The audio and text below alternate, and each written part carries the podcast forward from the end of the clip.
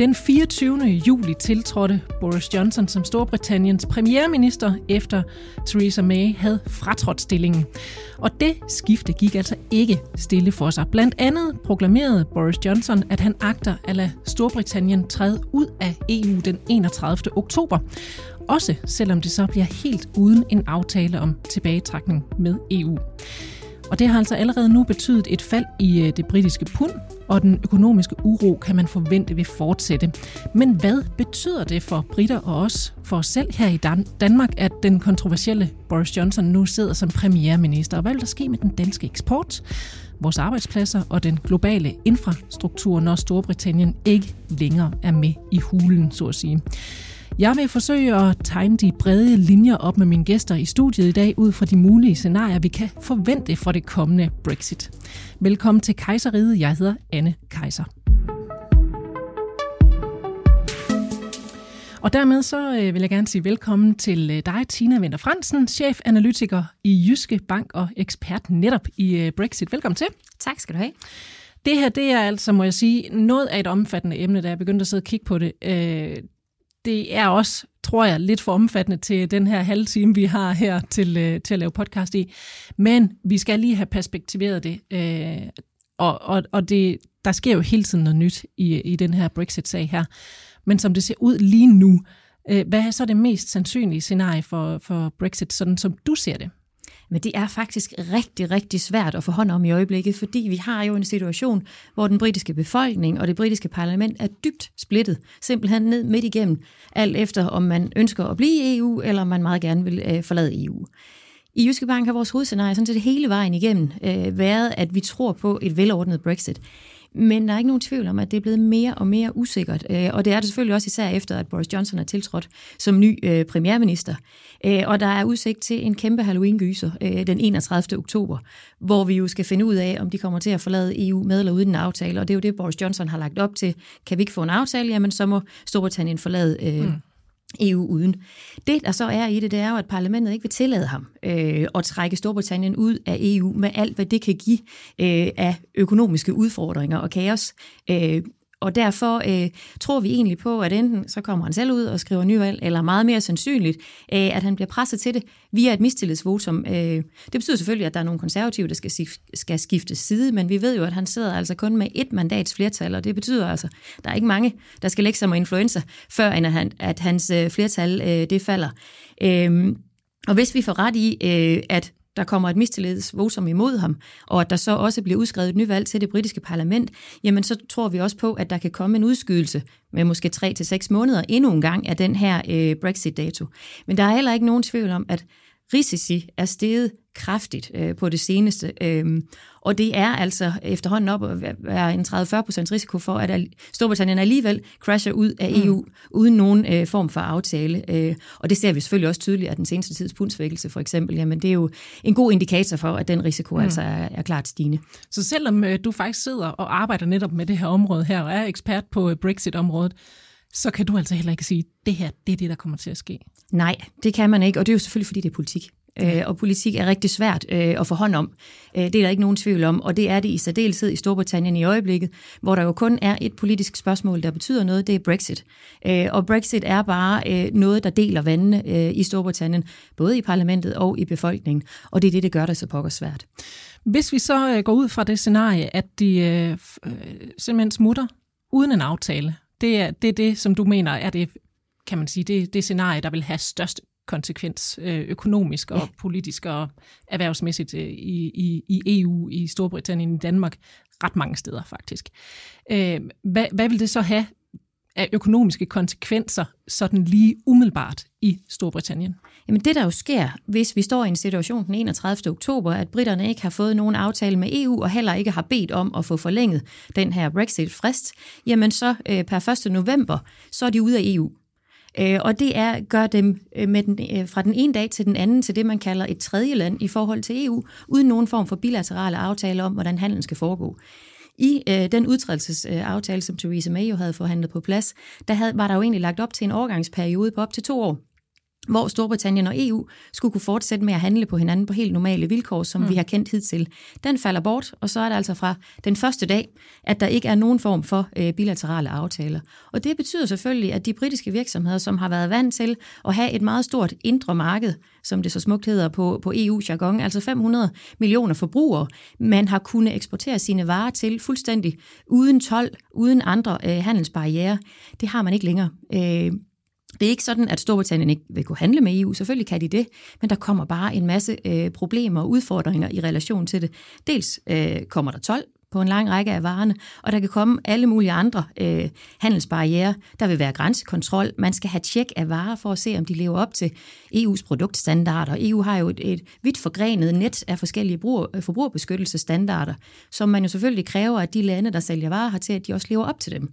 Og det skal man jo tjekke, når, de, når der kommer varer ind fra et tredje land. Og det bliver EU så efter mm. et, et no-deal Brexit, hvor de crasher, øh, crasher ud uden en aftale. Så skal man altså lave øh, kontrol af det. Det kan give kaos ved grænserne.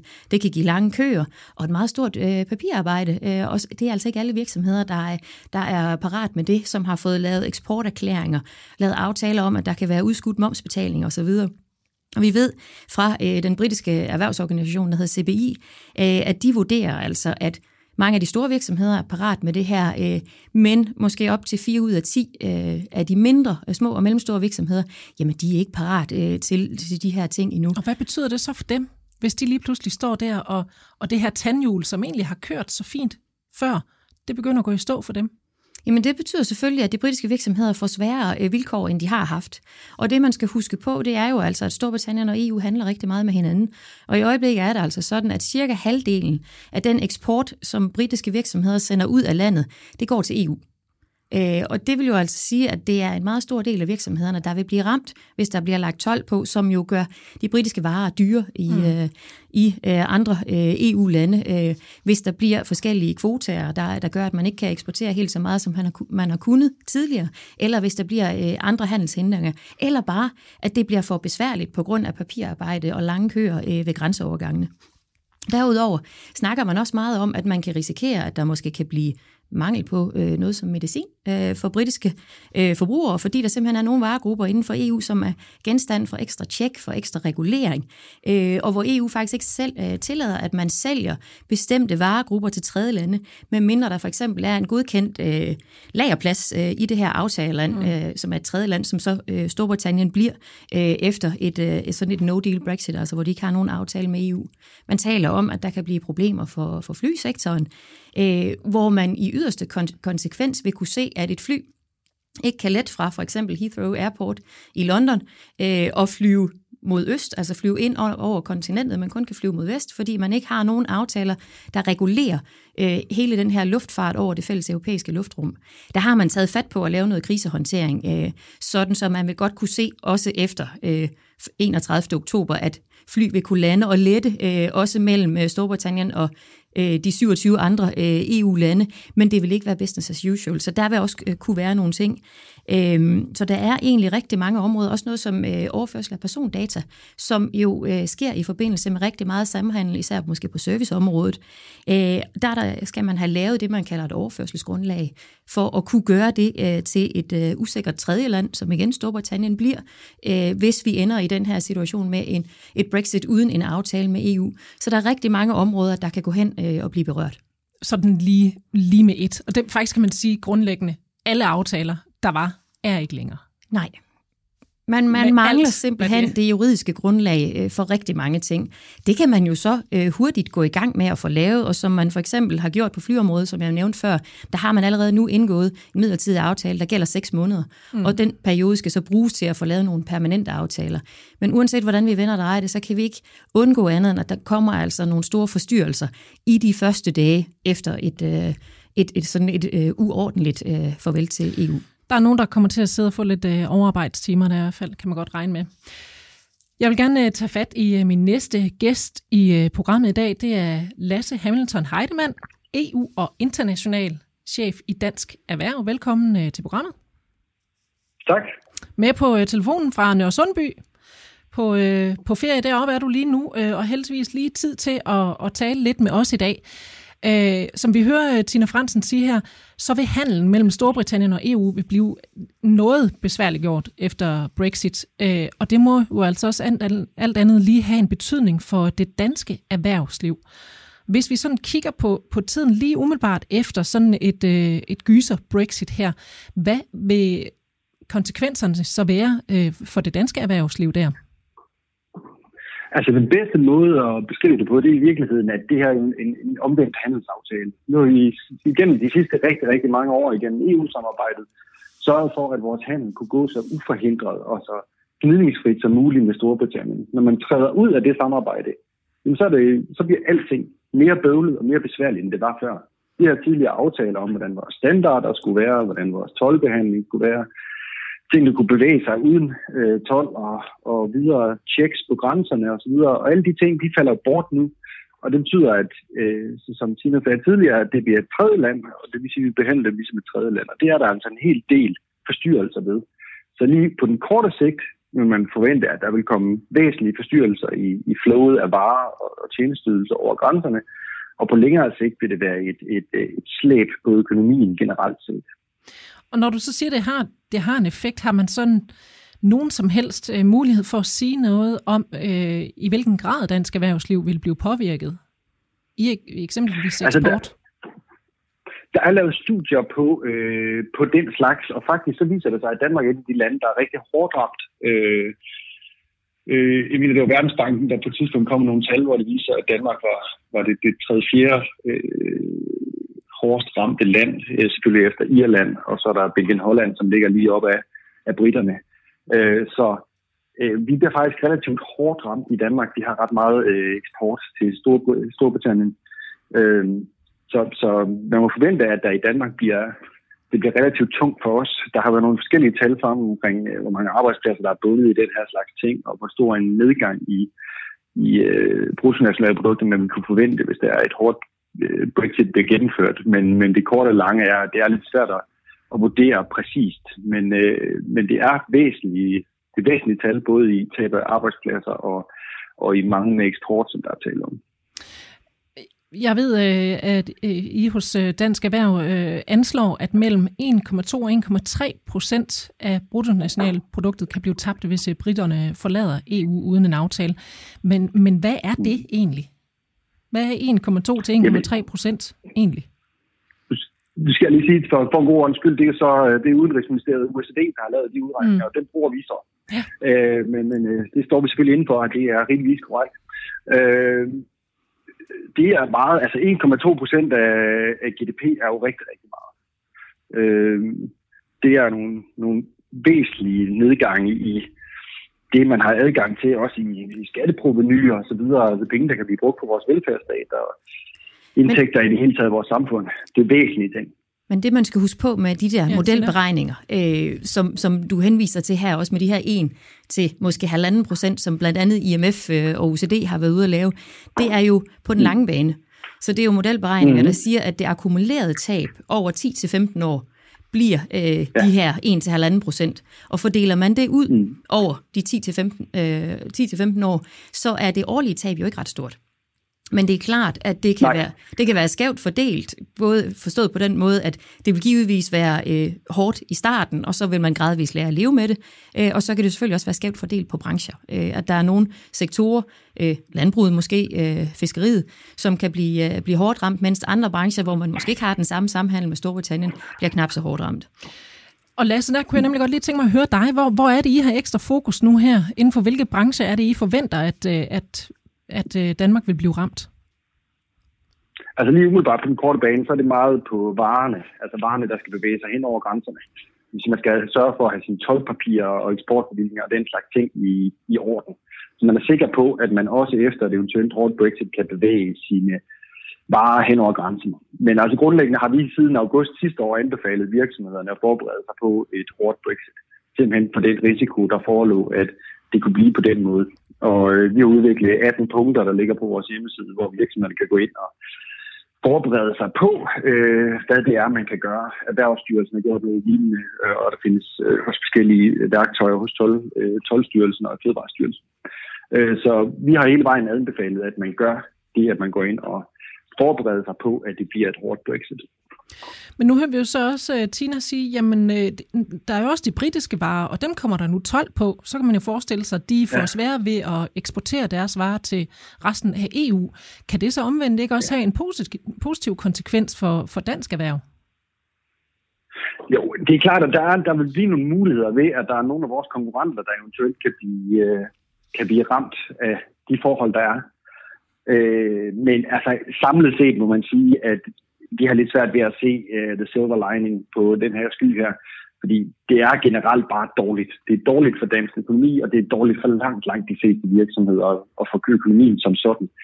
Det er klart, at der kan være nogle enkelte virksomheder, som har nogle gode konkurrenter i, i øh, uh, UK, som vil kunne få en umiddelbar fordel. Men generelt er det et, et drag og et slæb på vores økonomi, som øh, vi meget gerne har set undgået. Og så kan man jo så synes, når man står øh, som øh, en, en, en lille dansk journalist her og, og kigger på alt det her, og så kan man forestille, altså, jeg kan ikke forestille mig, hvorfor man så har lyst til at gøre det her, hvis du siger, at det er under alle omstændigheder, så det er en dårlig ting. Hvorfor gør britterne så det her? Altså, der er, der er ikke, altså det, det, der er jo gået politik i, i spørgsmålet, kan man sige. Øh, der er jo ingen tvivl om, at alt, øh, alle, økonomier, alle økonomer og alle, der kiggede på det fra sådan en, en mere upolitisk uafhængig side, øh, så er det svært at se nogle rigtig gode fordele ved øh, at udtræde af det europæiske samarbejde. Der er det økonomisk set, at det er komplet hul i hovedet. Men der har været nogle andre politiske ønsker i forhold til at tage øh, kontrollen med ens øh, lovgivning blandt andet tilbage, og det, der sådan lidt bredt bliver kaldt øh, retten til at bestemme selv. Og øh, det, har åbenbart, det har der åbenbart været så meget medvind på rent politisk, at øh, det har kunne overgå de økonomiske konsekvenser, som der har været ved, øh, ved et eventuelt Brexit. Man kan så også sige, at det er måske heller ikke på det tidspunkt, hvor det bestemt var helt klart, hvad implikationerne ville være. Der blev lovet nogle relativt store, blandt andet den, den nuværende statsminister i Storbritannien lovede jo øh, mange hundrede millioner pund til det britiske sundhedsvæsen hver uge, som var de penge, man sparede ved ikke at sende dem til, til, øh, til Bruxelles. Og øh, jeg tror, at det er blevet klart for de fleste, at de penge, de findes ikke. Øh, men tværtimod bliver det måske nok lidt mere hul i kassen efterfølgende. Mm. Kan man dog alligevel forestille sig, at det på længere sigt øh, kan være godt for Storbritannien at lave den her aftale? Eller ikke aftale, kan man sige, altså komme ud af EU? Jeg øh, kan ikke se det. Altså det, som der har været argumentet på den side af, af, af det har været, at øh, man har kunne lave aftaler, handelsaftaler med andre lande, som ville kunne udgøre det. Altså man kunne sige, kunne, ville kunne øh, hjælpe på den forskel, der var, og man kunne have en handel med de lande, som udgjorde det samme som det, man på nuværende øh, havde med det indre marked. Men det er der intet, der tyder på. Øh, der er blevet lovet hundredvis af handelsaftaler, og man kunne også bare handle med det, der blev kaldt Commonwealth, det vil sige de gamle britiske industrier, kunne man hurtigt lave aftaler med osv der er ingen aftaler lavet. Altså man har lavet med, øh, med nogle bitte små lande rundt omkring og nogle bitte små østater. Der findes ingen aftaler med New Zealand og Australien, som EU er jo i gang med at lave aftaler med Kanada, En helt stor anden. Øh, amerikanerne, som de jo øh, har sat store forhåbninger til at kunne føre alternative aftaler med. Øh, der er ingen måde, hvorpå det hullet i deres økonomi, øh, som der kommer efter øh, udtrædet af det, at det indre marked vil kunne fyldes op af alternative handelsaftaler. Der er i hvert fald intet, der tyder på nu, at det kan være tilfældet. Og det er enig med dig i ja. på den korte bane, så, så er det meget, meget svært at se, at når man har en økonomi, der er hængt op på, at 50 procent af eksporten går til EU, at man så fra den ene dag til den anden kan omdirigere den eksport til andre steder, eller bare sige, at vi har den slet ikke. Øh, det giver ikke rigtig nogen mening. Men på den lange bane kan der selvfølgelig godt være noget ræson i, ligesom at sige, at man har et EU, som vi må erkende er efterhånden blevet et lavvækstområde. Vi må vende os til, at vækstraterne i Europa, de hedder et eller andet sted mellem 1 og 2 procent, hvilket ikke er ret meget heller i, øh, i global sammenhæng, så kan der måske være noget ræson i, at man prøver at omdirigere øh, og gøre sig måske mere globalt orienteret end europæisk orienteret, og dermed måske kigger mere til den angelsaksiske verden. Du nævner også selv øh, USA, øh, og det er jo også noget af det, Boris Johnson har lagt meget vægt på, øh, og Theresa May sådan set også før ham, og øh, Problemet er jo sådan set bare for Storbritannien, at øh, USA vil gerne indgå en handelsaftale, men det skal være på deres vilkår. Mm.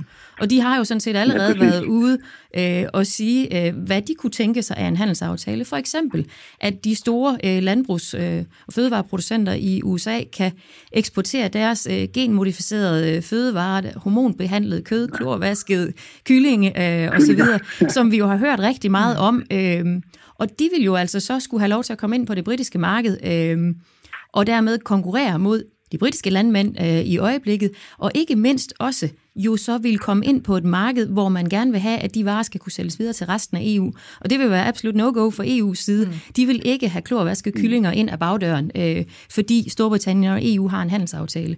Så det bliver rigtig svært at få den på plads, og vi ved jo også, at det plejer at tage i hvert fald 5-7 år at få forhandlet en handelsaftale på plads. Det vil sige, at vi har altså ret travlt, fordi Brexit det hedder den 31. oktober. Øh, så der er ikke nogen tvivl om, at der er rigtig mange udfordringer i det. Jeg kan godt se, at der kan være noget ræson i ligesom at sige, at der er andre muligheder øh, end EU. Og hvis man skal prøve sådan at være lidt djævelens advokat og sige, vi hører rigtig meget om dårligdommene i, øh, omkring Brexit, hvor store økonomiske udfordringer der bliver i det osv. Måske er det også meget sundt nogle gange at få rusket lidt op i det politiske. Vi er i en situation, hvor Brexit bare er et blandt mange eksempler på, at befolkningerne rundt omkring i verden, de reagerer mod øh, hvad skal man sige, der sætter spørgsmålstegn ved den nuværende politik, der bliver ført rundt omkring i landene, ved institutionerne og ved hele det økonomiske regime, mm. øh, som vi har haft med årtiers øh, globalisering, som jo har løftet velstanden øh, samlet set, det er der ikke nogen tvivl om, men hvor bagsiden af medaljen har været øget ulighed.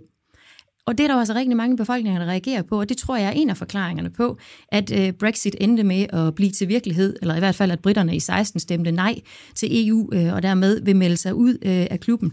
Og måske er det meget sundt, at vi får rusket lidt op i den her vanetænkning, øh, sådan så at politikerne måske bedre lytter til det befolkningerne siger, og måske i højere grad kan få taget hånd om den her øh, stigende ulighed, som er noget af det, jeg tror fylder rigtig, rigtig meget øh, i mange lande, ikke bare i Storbritannien. Lasse Heidemann, er du enig her?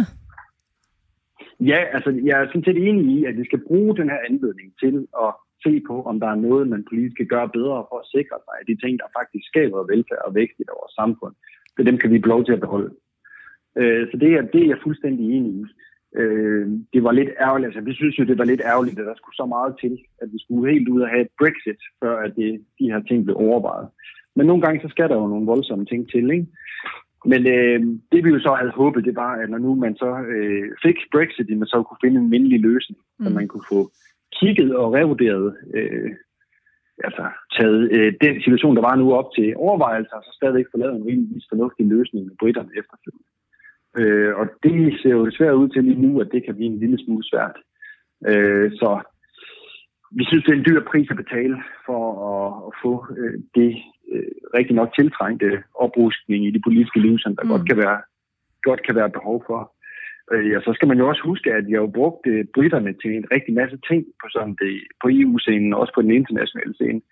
Øh, vi har jo øh, haft et tæt samarbejde med britterne på hele det handelsliberale område i forhold til statsstøtte, digitalisering, øh, EU-budgettet osv. har britterne jo været vores venner de er gået foran og har været en del af et, uh, enten et blokerende mindretal eller et flertal, som har bare taget en helt stribe interesser, som vi faktisk også har i Danmark. Og når britterne træder ud af det europæiske samarbejde, jamen, uh, så kommer vi til at mangle dem. Og der er en helt stribe ting, som vi i hvert fald konventionelt ikke i Danmark kan være så glade for, som vi eventuelt uh, kan få problemer med at fastholde nu. Fordi at Hvad er det for nogle ting? Det er jo nogen hemmelighed, at tyskerne og franskmændene har en lidt anden holdning til det.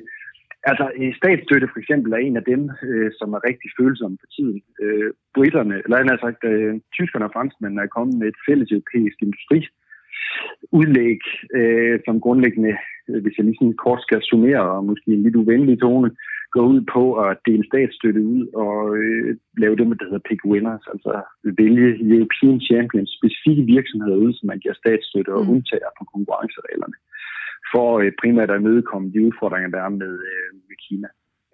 Og det er jo ikke noget, som vi normalt har synes er, har været en vej at gå frem. Øh, men det kan blive svært at fastholde nu. Øh, så er der den stramme budgetlinje. Danmark er jo en del af den her en meget lille gruppe, som gerne vil have, at EU-budgettet ikke skal stige. Og der var øh, britterne jo, om en ikke så strid som Danmark, så i hvert fald øh, strenge på, at der skulle holde sin stram snor i EU-budgettet. Mm. Og nu er britterne væk, så det bliver ikke nemmere at fastholde heller. Så der er sådan nogle forskellige øh, ting, som, som egentlig er, ser du, som i Danmarks interesse, som kan være svært at, at holde fast i? Ja, simpelthen fordi britterne er ja. gået foran, og de har været enige. Altså, der er jo sådan en nordvest, øh, øh hvad hedder det, nord, nord syd, øst, vest øh, akser i det europæiske samarbejde, ikke? Og vi ligger øh, massivt i den nordvestlige akse. Og det har, det har Storbritannien også altid gjort. Så vi har været enige om en hel masse ting omkring, hvad man lovgiver om, og hvordan man giver statsstøtte, og eventuelt særligt ikke giver statsstøtte.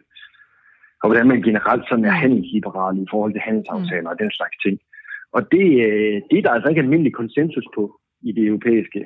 Øh, så der har vi haft brug for briterne til at sætte foden ned indimellem og har lænet os op af dem, sammen med en stribe af de, øh, de nordvesteuropæiske lande. Og det begynder at blive lidt svært nu, hvor det store, det store UK er trådt ud. Så der er altså ikke nogen tvivl om, at sådan et øh, uh, no-deal Brexit der vil komme til at skabe nogle ringe i vandet uh, internationalt i, i tiden efter. Uh, men hvis vi også lige kigger en lille smule længere ud i fremtiden, det gør du formentlig også her i det, du lige var inde på her, uh, Lasse Heidemann, men altså endnu længere tid, en 10-15 år ud i fremtiden, hvad kan vi så forvente vil være konsekvenserne i Danmark uh, af det her no-deal Brexit? Altså, øh, mit, mit bud vil være, at, øh, at britterne øh, på måske ikke helt 10-15 års øh, sigt, men lidt længere øh, kommer tilbage i folden i al øh, praktisk. Jeg tror simpelthen, at de kommer til at være medlemmer, enten at være øh, officielle medlemmer i EU igen, eller komme til at have nogle handelsaftaler eller et samarbejde med det europæiske, der er så tæt på, så det kommer til at minde om at være medlemmer. Så du, så du tror på en måde, at de kommer, anden... kommer kravlende tilbage, eller? Det enten, enten melder de sig simpelthen fuldt ind igen, eller også så får de en eller anden løsning, der minder så meget om det, så det næsten er ligegyldigt. Øh, det er mit bud. Der er simpelthen for meget stort potentiale i at være tabt for omverdenen øh, på den måde, som britterne ville være med et hårdt Brexit. Så jeg tror, at dag et, at de melder sig ud, så går forhandlingen i gang hen over de næste mange, mange år, om hvordan de så skal være tilknyttet til det europæiske samarbejde. Jeg tror, det bliver tæt. Altså, jeg er sådan set ja, enig i, at jeg tror, ja. der bliver et økonomisk samarbejde øh, mellem Storbritannien og EU, men jeg tror ikke, det bliver så tæt som det, du lægger op til. Øh, jeg kunne hvorfor bedre forestille du, mig, at øh, vi får en eller anden form for en udvidet frihandelsaftale mellem Storbritannien og EU, som gør, at deres mm. tilknytning mm. til EU ikke er så tæt, som den er nu, hvor de er medlemmer, men hvor de stadigvæk øh, har gode muligheder for, at deres virksomheder kan afsætte deres varer og også kan, øh, kan hente øh, varer i, øh, i EU som del af den her globale forsyningskæde, som vi har vendet os til i takt med globaliseringen har, har holdt sit indtog over de senere årtier. Grunden til, at jeg ikke tror, at vi ender i en situation, hvor de enten går, går tilbage i EU, som du antyder, Lasse, eller øh, laver en meget tæt tilknytning, hvor de for eksempel stadigvæk har fuld adgang til EU's indre marked, lidt som Norge har i øjeblikket. Det er simpelthen fordi, jeg har svært ved at se det for mig med den, øh, hvad skal man kalde det, selvbevidsthed, der er i, øh, i Storbritannien i øjeblikket, hvor man stadigvæk har sig selv som en stormagt, ser sig selv som, øh, som en, en økonomisk stormagt, har jeg meget svært ved at se, at man kan lægge sig fladt ned øh, og sige, at den indre markeds lovgivning, der bliver med reguleringer af produktstandarder og fødevaresikkerhed, forbrugerbeskyttelse osv., den implementerer vi blindt, som EU siger, vi skal, sådan så at vores virksomheder har mulighed for at eksportere frit og uhindret. Øhm, det tror jeg simpelthen ikke, man kan, man kan bære øh, på den måde og afgive sin højre arm øh, til Bruxelles, fordi det, der har været hele pointen med øvelsen med Brexit, har været, at man har skulle trække noget beslutningskompetence hjem fra Bruxelles, øh, eller væk fra Bruxelles og hjem til London. Det her med take back øh, control, øh, som man så smukt fik det, fik det formuleret. Så derfor tror jeg egentlig mere på, at vi ender med en eller anden form for, øh, for udvidet øh, frihandelsaftale, øh, som kan være det, der skal regulere handlen på den lange bane. Og når man så skal kigge på, og det du også spurgte til tidligere, Anne, nemlig, hvad kan det så få af betydning for britisk økonomi øh, på den lange bane? Mm. Jamen, så må vi bare sige, at jo længere væk fra EU's indre marked øh, at man er, altså de her 500 millioner forbrugere, som man indtil nu har, har fuld og, og lige adgang til, jo længere væk man er, desto større bliver konsekvenserne økonomisk set. Og de modelberegninger, som man ser, at de store internationale organisationer laver, altså IMF og OECD osv., men også som det britiske finansministerium og forskellige tænketanke laver, jamen det er altså, at det kan barbere mellem sådan øh, 2 og måske op til 8 procent af britisk BNP på lang sigt. Altså det vil igen sige på 10-15 års sigt, øh, og hvor det igen så skal øh, fordeles ud på de enkelte år. Mm. Så det vil jo ikke være noget katastrofescenarie. Uanset øh, om man får en udvidet frihandelsaftale, eller om man måske får lidt tættere tilknytning end det. Det vil være øh, noget, der tynger økonomien lidt, men det vil ikke være noget, der øh, sænker øh, øh, Storbritannien og, og den økonomiske situation øh, fuldstændig. Men det vil selvfølgelig være mere besværligt, end det er nu. Og øh, Tina, hvis vi, så vi ser sådan med makroøkonomiske øjne, sådan lidt ud over hele verden, øh, vil det så have en konsekvens? Ja, det vil det det, øh, det vil have en konsekvens, og det vil det især på den korte bane. Især hvis det ender med det her øh, crash Brexit, altså hvor de rører ud af EU uden en aftale, som jo er det Boris Johnson og company lige nu øh, lægger op til, hvis ikke de kan få deres vilje øh, med EU. Så kan vi ikke undgå andet end, at det kommer til at ramme. Det vil selvfølgelig ramme, kan man sige, Storbritannien øh, og øh, den britiske økonomi hårdest, men der vil også øh, være øh, effekter, som rammer øh, de andre europæiske lande. Og det vil selvfølgelig ramme hårdest på dem, der ligger umiddelbart i nærheden. Altså Irland øh, er oplagt øh, mm. kvæg den tætte øh, geografiske, historiske, kulturelle, økonomiske osv. Øh, sammenhæng, der er mellem de to lande, men jo også, som vi også hørte Lasse sige tidligere, nemlig at et land som Danmark og andre små åbne økonomier, Holland, Belgien for eksempel, vil, vil blive ramt øh, hårdt. Og det, der næsten øh, er det værste af det, det er, at timingen er rigtig skidt. Fordi i øjeblikket er vi i en situation, hvor europæisk økonomi er på vej ned i gear. Mm.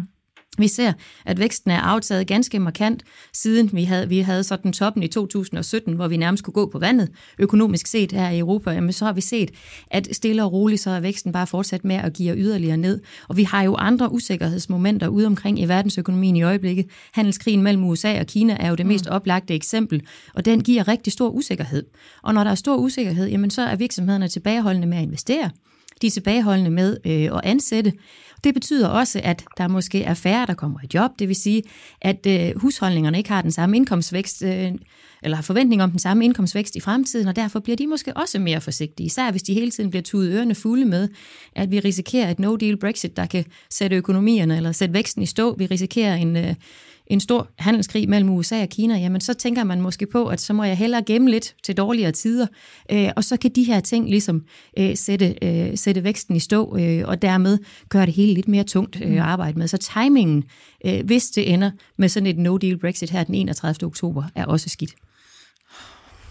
Det lyder hårdt, det der. Ja, altså... Øh, jeg synes ikke, der er mange positive takter her. altså, det gør jo i hvert fald, at vi alle sammen er på stikkerne, øh, og der er noget at holde øje med øh, kan man sige, og hvor politikerne jo har et stort ansvar for at få de her ting landet. Øh, det gælder både i forhold til handelskrigen, det gælder i forhold til Brexit, øh, og det gælder i det hele taget i forhold til den økonomiske politik. Mm. Fordi man skal også huske på, at hvis det mod vores forventning stadigvæk ender i det her øh, scenarie med, at de ryger ud af EU uden en aftale, så er det jo ikke sådan, at myndighederne bare vil lade stå til og så sige, at det var godt nok ærgerligt. Så vil de selvfølgelig gøre alt, hvad der står i deres magt for ligesom at afbøde de værste konsekvenser. Mm. Det vil sige, der vil være krisehåndtering, hvor man meget hurtigt vil forsøge på at lave nogle aftaler, øh, for eksempel omkring, hvordan luftfarten skal være, hvordan man kan lette byrderne ved grænseovergangene, man ansætter flere tollere, man prøver at øh, holde virksomhederne i hånden og sørge for, at de får papirarbejdet gjort på forhånd, sådan så de klart. Det er den ene ting. Og den anden ting er selvfølgelig også, at man kan gøre noget med den økonomiske politik. Hvis man ser, at væksten går ned i gear, jamen så har man jo mulighed for at, at give en hjælpende hånd via at lempe pengepolitikken, så altså man kan sætte renterne ned, mm. øh, eller lave andre øh, pengepolitiske stimulanser. Man kan bruge finanspolitikken, man kan måske lave nogle skattelettelser eller andre ting, som kan være med til øh, ligesom at holde hånden under øh, tingene. Men uanset hvordan vi vender og drejer det, så vil et no-deal Brexit, så vil det give nogle udfordringer, og det vil give noget uro, og det vil give nogle, øh, nogle problemer for økonomien, især på den helt korte bane. Og så vil vi se, at krisehåndteringen og bare det, at man skal have tingene til at fungere, jamen så vil vi selvfølgelig også stille og roligt bevæge os væk derfra. Det er jo ikke sådan, at solen ikke står op på den anden side af et no-deal Brexit. Trods alt. Trods så kan alt. vi nok regne med den. Øh, og, og Lasse, Heidemann øh, som EU- og international øh, chef i Dansk Erhverv, så kunne jeg da godt tænke mig at, at høre her hen mod øh, slutningen af programmet, om ikke du kan hive noget positivt op af hatten, altså i forhold til, de, om ikke der er nogle positive konsekvenser for dansk erhverv og økonomi, sådan måske på lidt længere sigt, eller hvad? jeg tror, jeg tror, jeg tager en, eller hvad? der, er ikke, der er ikke så meget at komme efter rigtigt. Øh, generelt set ser vi det som et, et, et dårligt ting, når folk fjerner sig fra øh, handelsaftaler, som vi allerede havde indgået, øh, og tættere handelsforhold, som vi allerede har. der kan selvfølgelig være nogle åbninger i forhold til britterne. Det kan være øh, i forhold til britiske virksomheder, som danske virksomheder øh, konkurrerer med. Øh, det kan være, at det her giver anledning til, at man kommer mere ud af busken i forhold til det handelspolitiske øh, område i EU. Øh, måske øh, ligger tyskerne lidt klarere linje, end de har gjort tidligere, og så kan det være, at vi, vi kan få øh, en, en fortsat god handelspolitik i Europa, men øh, det er ikke på en måde noget, som vil blive skarpere end det, som allerede er mm. øh, lavet øh, med britterne inde i klubben. Øh, så øh, umiddelbart er jeg enig med Tines beskrivelse i, at der vil være nogle umiddelbare konsekvenser, som vil være mere voldsomme, og så træder det, der bliver kaldt contingency planning, altså nødplanlægning ind, og så vil der blive lavet nogle aftaler over en periode, hvor man vil få de værste øh, effekter afbødet, og så vil det bare være et almindeligt slæb på økonomien, men ikke være øh, noget sådan øh, Altså, der kommer ikke, jeg tror ikke, der kommer borgerkrig i gaderne eller noget. Der, der kommer til at være nogle økonomiske problemer for Storbritannien og for, for de andre europæiske lande, der bliver berørt. Men man skal nok ikke forvente sådan en, en kæmpe revolution på baggrund af det. Nej, det er også noget af det, jeg sådan tænker på, hvis man nu sidder og, og lytter til den her podcast, og jeg tænker, det lyder da helt forfærdeligt. Øh, jeg, må, jeg må hellere hæve alle pengene og, og, og smide dem ind i madrassen, så ved jeg dog, hvor jeg har dem henne. Kan man så sige noget om, om altså for den ganske normale dansker, hvis man kan sige det sådan, Øh, har det her så en konsekvens for os? Har det en konsekvens for mig, det her? Altså, det betyder jo, at der er nogle ting, som, øh, nogle ting, som kommer fra Storbritannien, som vil være dyrere, eller som ikke vil komme. Fordi det, der enten ikke er en business case i at importere dem længere, eller fordi at der nu er eventuelt kommer straftøj på, eller det bliver nogle forøgede administrative omkostninger ved at få dem ind i landet. Så det er sådan det er en umiddelbar ting. Og så er der selvfølgelig arbejdspladser og, og, og vores eksport til, øh, til Storbritannien, som vil berøre økonomien sådan lidt bredere forstand, som det kan betyde folks job mm. eller den, den generelle økonomi. Så der er Men det vil særligt være nogle, den slags ting. Der, der er nogle, nogle, nogle arbejdspladser, der, der måske kommer til at ryge på, på bekostning af Brexit, også i Danmark. Der, er jo nogen bundet op, altså nogen, er lidt efter hvad for nogle tal, man bruger, men lidt omkring 50.000, sådan noget omkring 50.000 øh, arbejdspladser bundet op på vores eksport til Storbritannien. Og øh, det er selvfølgelig ikke alle sammen, der vil ryge med det samme, fordi det er klart, at vi jo stadig ikke handel med Storbritannien. Det bliver bare lidt sværere og lidt mere, øh, lidt dyrere og lidt mere besværligt, end det har været før. Så hvor, hvor stor en del af de øh, arbejdspladser, der så vil blive berørt, det er lidt svært at sige præcis, øh, præcist, men det vil antageligvis også være nogen, nogle arbejdspladser, der vil ryge på den konto. Og så skal man jo altså også huske ja. på til allersidst, at nu snakker vi rigtig meget om, at Storbritannien kan forlade EU uden en aftale, men det er jo ikke en done deal. Det er jo ikke sikkert, det er der, vi ender. Øh, og vi er jo meget klogere, når vi når hen en gang i september. Vi ved jo, at det britiske parlament er på sommerferie indtil 3. september, øh, og meget hurtigt derefter kunne jeg egentlig godt forestille mig, at vi vil se et mistillidsvotum mod Boris Johnson, medmindre han har fået forhandlet en aftale på plads, eller en ændret aftale på plads med EU her i løbet af august. Det er meget svært ved at tro på, øh, og derfor er der jo nok lagt op til øh, en kæmpe brydekamp verbalt i øh, det britiske parlament, når de vender tilbage fra sommerferie. Og jeg tror egentlig stadigvæk, det mest sandsynlige, det er altså, at parlamentet vil gøre alt i deres magt for at forhindre det her no-deal Brexit. Det er der stadigvæk et flertal imod i parlamentet. Og skal de få det flertal til at fungere, jamen, så kræver det altså, at de først og fremmest vælger regeringen med et mistillidsvotum, og så øh, sørge for at få lavet sådan en national samlingsregering, der kan øh, der kan ligesom øh, have det her mål øh, for øje, nemlig at få forhindret, at man crasher ud af EU den 31. oktober, for, for lavet endnu en forlængelse af deadline, og så få udskrevet det her nyvalg, der skal rense luften, og så forhåbentlig gøre, at vi bedre kan få et, et funktionsdygtigt parlament, der kan tage stilling til det her, for vi skal jo huske på, at Brexit-spørgsmålet er vel det vigtigste spørgsmål overhovedet i britisk politik i de seneste 4-5 årtier. Mm. Og derfor vil det jo være enormt trist, at den beslutning skal tages med et parlament med en regering, der sidder med et mandats flertal. Øh, det ville jo være rart, hvis man kunne gøre det med lidt bredere opbakning. Mm. Og nu har vi også bare lige i dag taget udgangspunkt i, at øh, øh, hvordan scenariet ville være, hvis det var et hårdt crash lige mod jorden. Der er altså stadigvæk øh, stor sandsynlighed for stadigvæk, at det bliver en blød, forholdsvis blød landing i hvert fald. Og det er altså stadig øh, ikke til at sige fuldstændig, hvad der kommer til at ske, når Storbritannien træder ud af EU, og hvilken type af exit det bliver. Men øh, vi må, vente de her knap tre måneder endnu. hvis altså ikke, at det bliver udsat. Det er der nemlig også sandsynlighed, eller hvad hedder en mulighed for i hvert fald. I skal have tak, fordi I vil være med til at belyse de her mulige konsekvenser, vi står overfor. Tina Winter Fransen, chef analytiker i Jyske Bank. Tak for besøget. Velkommen. Og også til dig, Lasse Hamilton Heidemann, EU- og international chef i Dansk Erhverv. Og i næste uge, der ser vi jo så på øh, tendensen, øh, hvad tendensen er i den økonomiske verden inden for grønne investeringer. Fordi øh, kan man som forbruger selv bestemme, om ens penge bliver investeret grønt eller ej i banken eller hos pensionsselskabet? Og hvornår er en virksomhed egentlig grøn? Det bliver vi klogere på i det næste program. Og hvis du har lyst til at kontakte redaktionen, så kan du gøre det på mailadressen anne Jeg hedder Anne Kejser. Vi lyttes ved.